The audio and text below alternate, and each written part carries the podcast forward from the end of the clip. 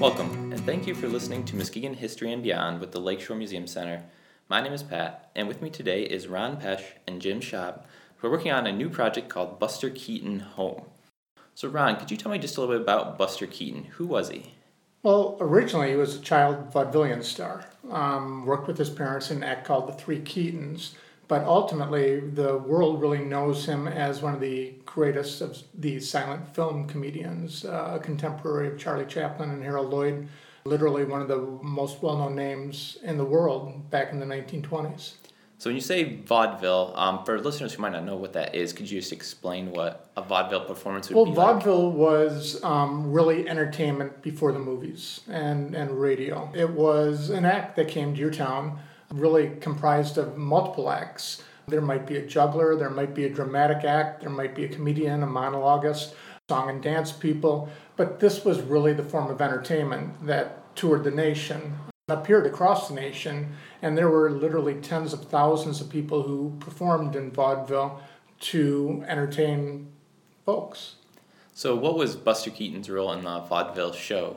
Well, his parents were really performers originally in, in old medicine shows where they were hawking the latest cure um, by entertaining the crowd. They moved into vaudeville as a couple, and then Buster was born.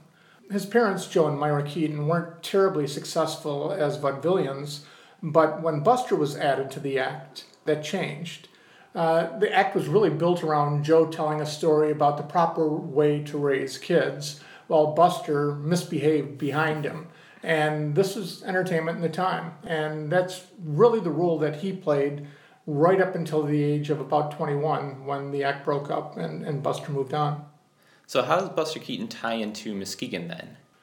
Interestingly, when the Keatons were in vaudeville, Muskegon was known as one of the stops during the summer circuit. Down along what we know today as Pere Marquette Park, it was then known as Lake Michigan Park and there was an amusement park. It was the end of the trolley line. Down there was a dancing pavilion and a theater pavilion, along with a roller coaster and games of chance and such. The Keatons were booked in to play Muskegon in 1902 and 1905. In 1905, this is the time frame where the sawmills that surrounded Muskegon Lake were starting, or had started to disappear. Right. And property was cleared. Joe Keaton learned about the property and they were looking for a place to go in the summertime to knock off and relax.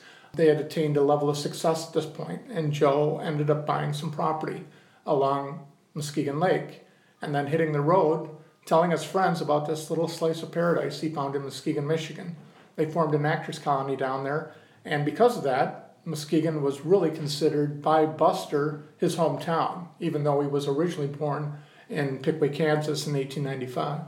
So he spent a lot of his life on the road, but his summers would be spent here in Muskegon correct. in the Bluffton area, correct? Yeah, he spent about 10 summers of his life from about the age of 11 to 21 summering in Muskegon and, and acting like a kid. So what, what would he do as a young child in Muskegon? Well, of course, just like anybody else along the lake, even today, there's fishing, there's swimming, there's um, a chance to own boats out there on the water, and the Actors Colony members certainly did. They played baseball. It was one of Buster's major loves, and there was a little baseball diamond down there, um, not far from what was once Bluffton School, that he played on. He really got the chance to be a kid, um, enjoy his summers, uh, go to the amusement park, you know, anything just like what we do today. So I've heard he liked to play pranks as well. Was that something that he loved to do in the summer? Most certainly. He was uh, mechanically inclined, as they say, and so the story goes that for entertainment for the actors that lived down there as well as his own, um, he was involved in a variety of items. Um, one called the clown pole, that really was just a fish line that went out in the water with a line that ran back into their clubhouse that they could fool people into believing there was a fish on the line. And uh, then, of course, the entertainment began. There was another individual that lived down there, a guy named Ed Gray, another vaudevillian. The tall tale teller was his name on the road.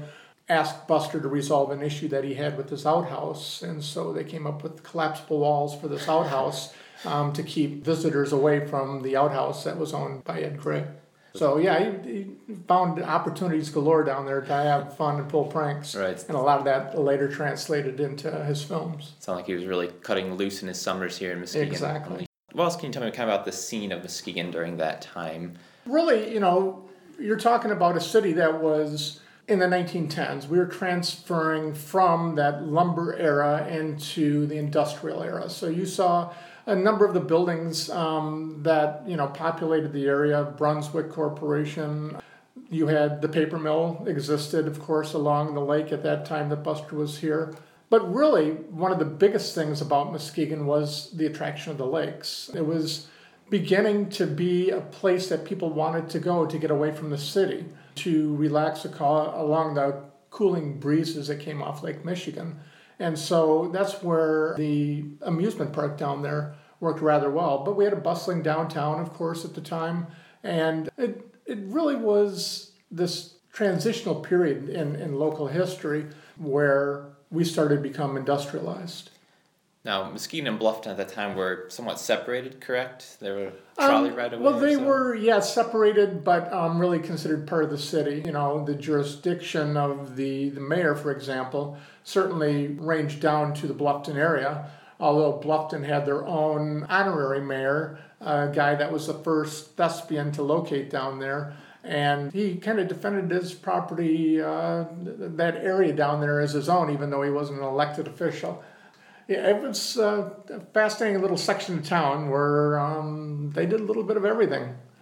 Now, besides Buster Keaton, were there any other famous um, actors or actresses that came to the area? Well, uh, Buster's next door neighbor was a guy named Big Joe Roberts, who was a vaudevillian as well, and later Buster would recruit him to take him to Hollywood, and he would play the heavy in his films.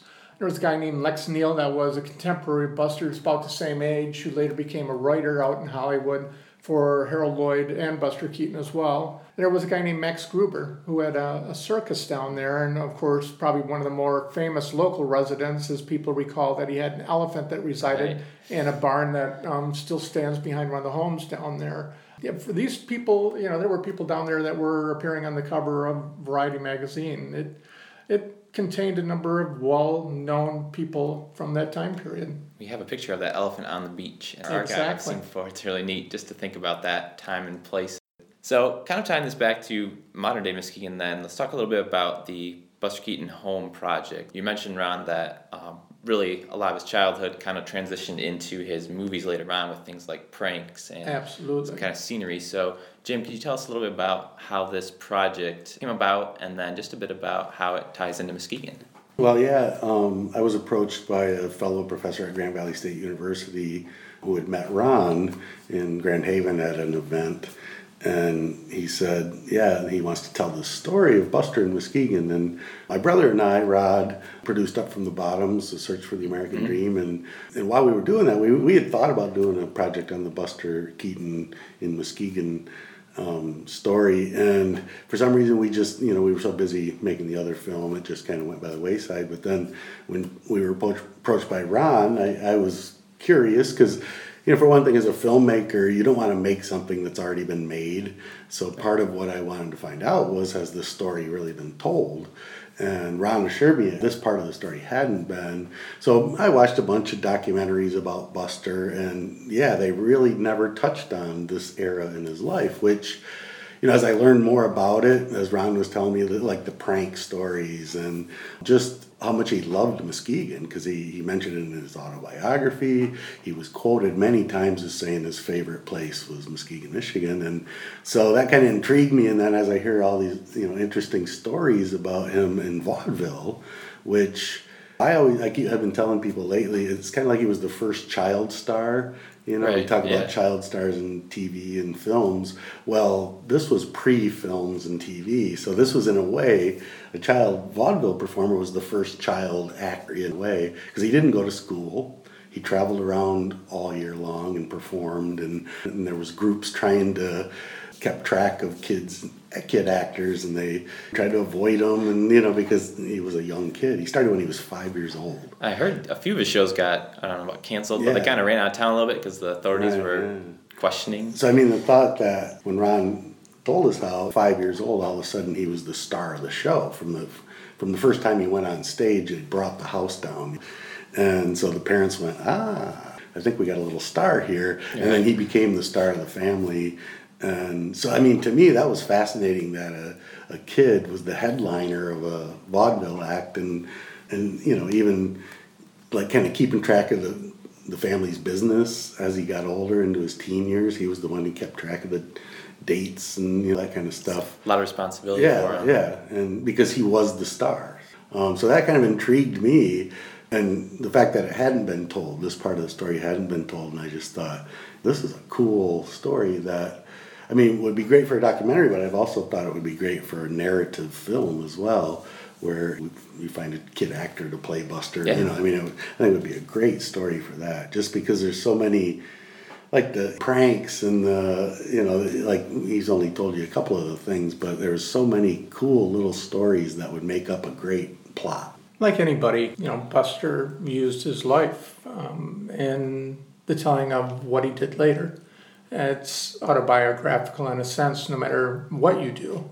And certainly some of the things that he saw here in Muskegon or where he was part of uh, out on the road were things that would translate into ideas for film. And, you know, it's always fascinating when you get, um, shall we say, that, that additional look at the life and you can kind of put the pieces together to see where maybe something came from. Do you have any good examples of that that you've seen? Um, you know, probably the biggest one that I refer to, um, I often do a walking tour down in Bluffton to point out who lived where and, and tell some of the stories. Big Joe Roberts had uh, a dock, of course. He sat right on the water, um, right on Muskegon Lake. And one of the boats that docked there was owned by an individual down in Chicago, and some theatrical agents who did a lot of the bookings for vaudevillians would come up here and play too. These guys came up on a boat called the Damfino.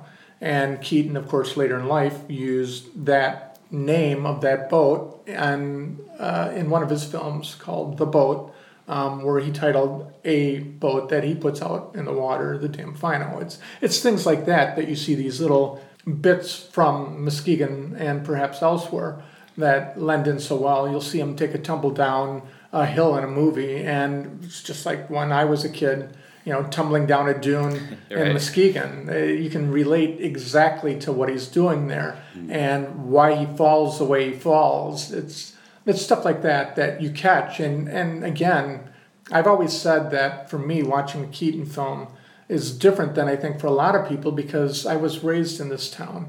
I was surrounded by the same things that he was surrounded by in a lot of instances, and and you relate to that I think differently as a viewer um, sitting in an audience watching the big screen.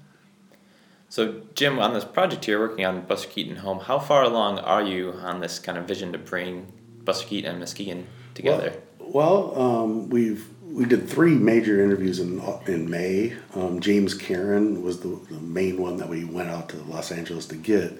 He was Buster's best friend in the la- about the last ten years of his life, and so we got excellent footage from him. And then we, while we were out there, we also interviewed a expert on vaudeville who is also an expert on the Marx Brothers. He's written a book on the Marx Brothers, or several books, is it? Or Yeah. yeah, as well as Patty Tobias, who is the president of the International Buster Keaton Society. So, um, but in those three interviews, we we really got uh, quite a bit of content that we were hoping.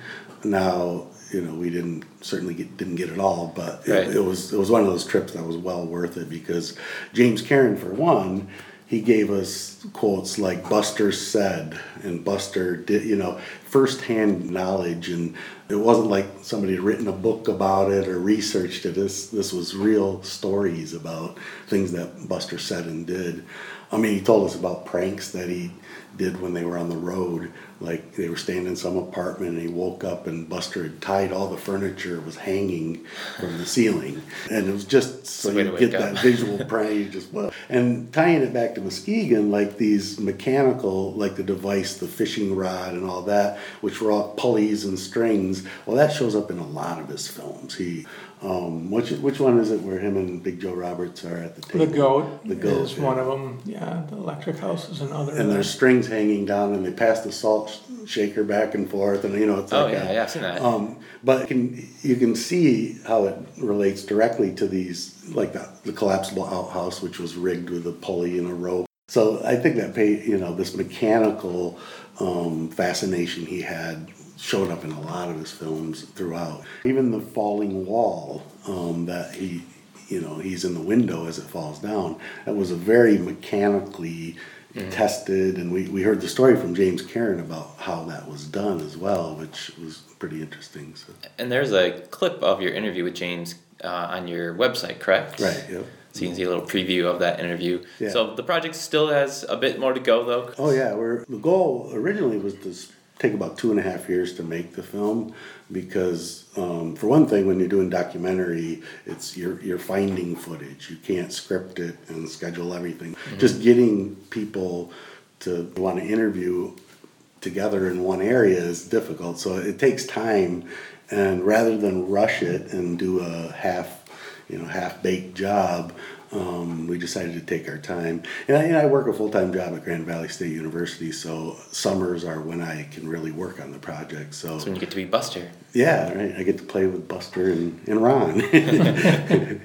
as Jim has mentioned, it's it's a process, and of course, you want to go out and get the people that can help tell the story, to go chase the images that are certainly rare to find from back in that time frame for the period that we're talking about before he really became the movie star. Where there's a ton of stuff, of course, from the studios and such that were taken by professional photographers, but to capture some of those family photos or photos from other members of the actors colony to help tell that portion of the story, to go back to vaudeville and dig out advertising and reviews and things like that, it, it takes time.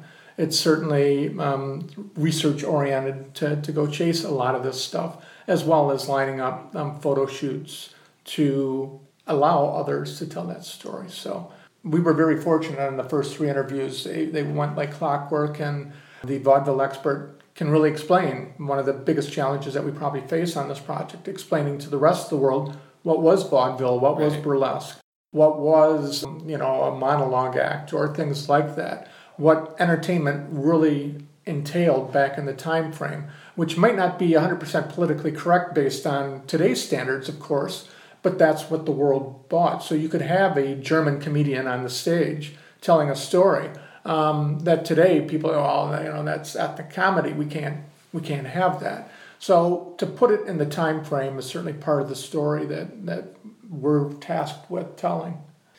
Now, if people want to see this project finished, what are some ways that they could actually help? Well, BusterKeatonHome.com is our website, and right now, you know, throughout the whole process, we'll be raising money. So if people want to help us by donating, they go to Buster Keaton Home. There's a donate page there. It's all tax deductible because it, it goes through the Lakeshore Museum Center. And uh, the Community Foundation for Muskegon County is supporting us as well. So it's a good tax write off for people that need it. And we're also going to we're going to be shooting in October, and we we're going to put a call out for people to go to the film showing on Saturday night, which is the sixth. Is that right or seventh? It's the Saturday the seventh, I believe Yeah. it is. So And we're going to shoot film that night. So we're actually going to shoot the film showing on film to get some B-roll of the event. So if people want to come dressed in period costumes and kind of maybe be in the film, that's one way they could help as well, or, or at least participate in it. Um, and then next summer, we're going to be shooting a lot more of the B roll, and there's going to be opportunities for people if they want to act or be extras. So that, that'd be fun because we'd like to get the community involved in, in a lot of different ways. And that information will be posted on the website. When Yeah, and our Facebook, actors. we have a Facebook and when the time page as comes, well. um, we'll certainly be chasing some of those things. And of course, as Jim said, you know those films are shown at that beautifully restored Frauenthal Theater on Saturday night. And what's really interesting about this year is the fact this year represents the 100th year of Keaton going into movies. When he first met Roscoe Fatty Arbuckle and, and filmed um, his first film with Arbuckle, The Butcher Boy, that was 100 years ago. So this is really kind of special in the sense that here we have the chance to watch Buster in his first film, and then um, in the second film that we're showing that night would be The General, which is really considered one of the all-time classic movies, period, across all genders, and certainly is considered uh, Keaton's masterpiece. And you have you just have to see it in the Frauenthal Center. It's so Yeah, to so see that on the majestic big and screen Beautiful. Oh is- yeah, I mean it.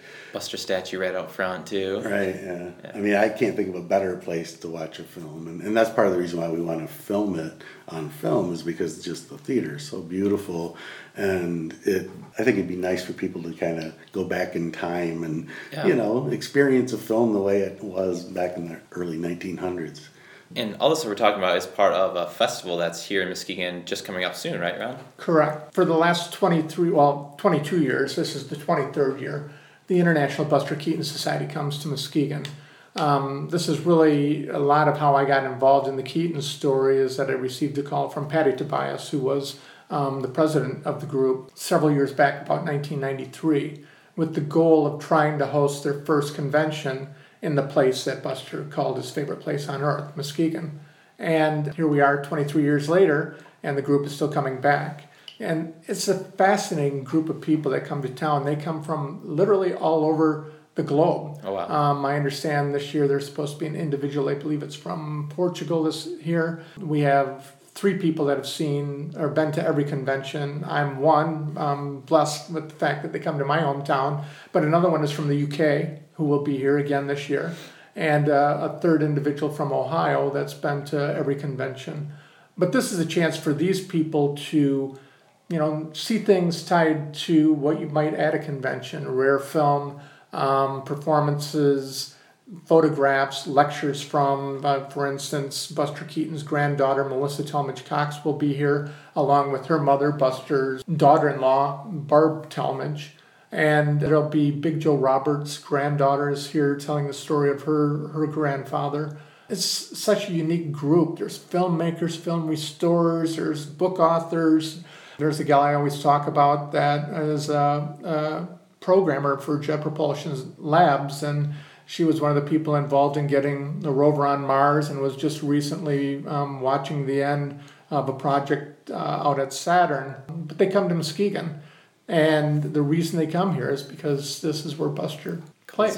Right? And they like to have that chance to do the exact same thing. Some of Buster's biggest fans are famous people as well. And Oh, over yeah. the years, we've had authors, and and we're we're pursuing some actors and actresses to be in the film as well because he his fans are very uh, enthusiastic about his work, and that includes people like Johnny Depp and Jackie Chan, and you know some of the, our contemporary filmmakers that are just huge Keaton fans because they think they realize the importance of him as a filmmaker. And my like my professors at Grand Valley and my mentors, she said, "Oh, I always thought Buster was a head above Charlie Chaplin," and you know, so so yeah, he his fans are not just Right. us, but they're also very you know. When you see a lot of his influence in movies today, even I can think of just several movies where you see something fall and the person stands there and just narrowly Yeah. misses them, throw them Oh, back yeah. to you know Buster in the house falling apart. so many Right. things that we take today for granted in film that oh yeah i've seen that before you're going back to the origins of it when you get back to keaton to have film directors talk about the importance of this guy and them choosing to go into film is really amazing to, to hear some of those stories so that's what we're hoping to tell and uh, across the board get people involved in this really very interesting aspect of muskegon history Now, if people want to attend the festival, where would they be able to find tickets? The International Buster Keaton Society, who call themselves the Damfinos, um, have a website. It's busterkeaton.com, and folks um, can still register for the event um, out there if they are interested in the gatherings that we'll have at the Art Museum and elsewhere in town. For those that are really interested in going to check out the movie, they of course can do that on Saturday night It's open to everyone. at eight o'clock, Okay. and doors open. I think at seven fifteen. But that's a public event. Everybody's welcome to come. And you know, as I always say, if I can get you in that theater, I got you. I got you hooked. Because yeah. once you're seated there watching that film in the manner it is meant to be seen, listening to a theater organ, and then I will guarantee at the end you'll stand and cheer. It, it's a unique movie experience that you really don't get at today's cinemas.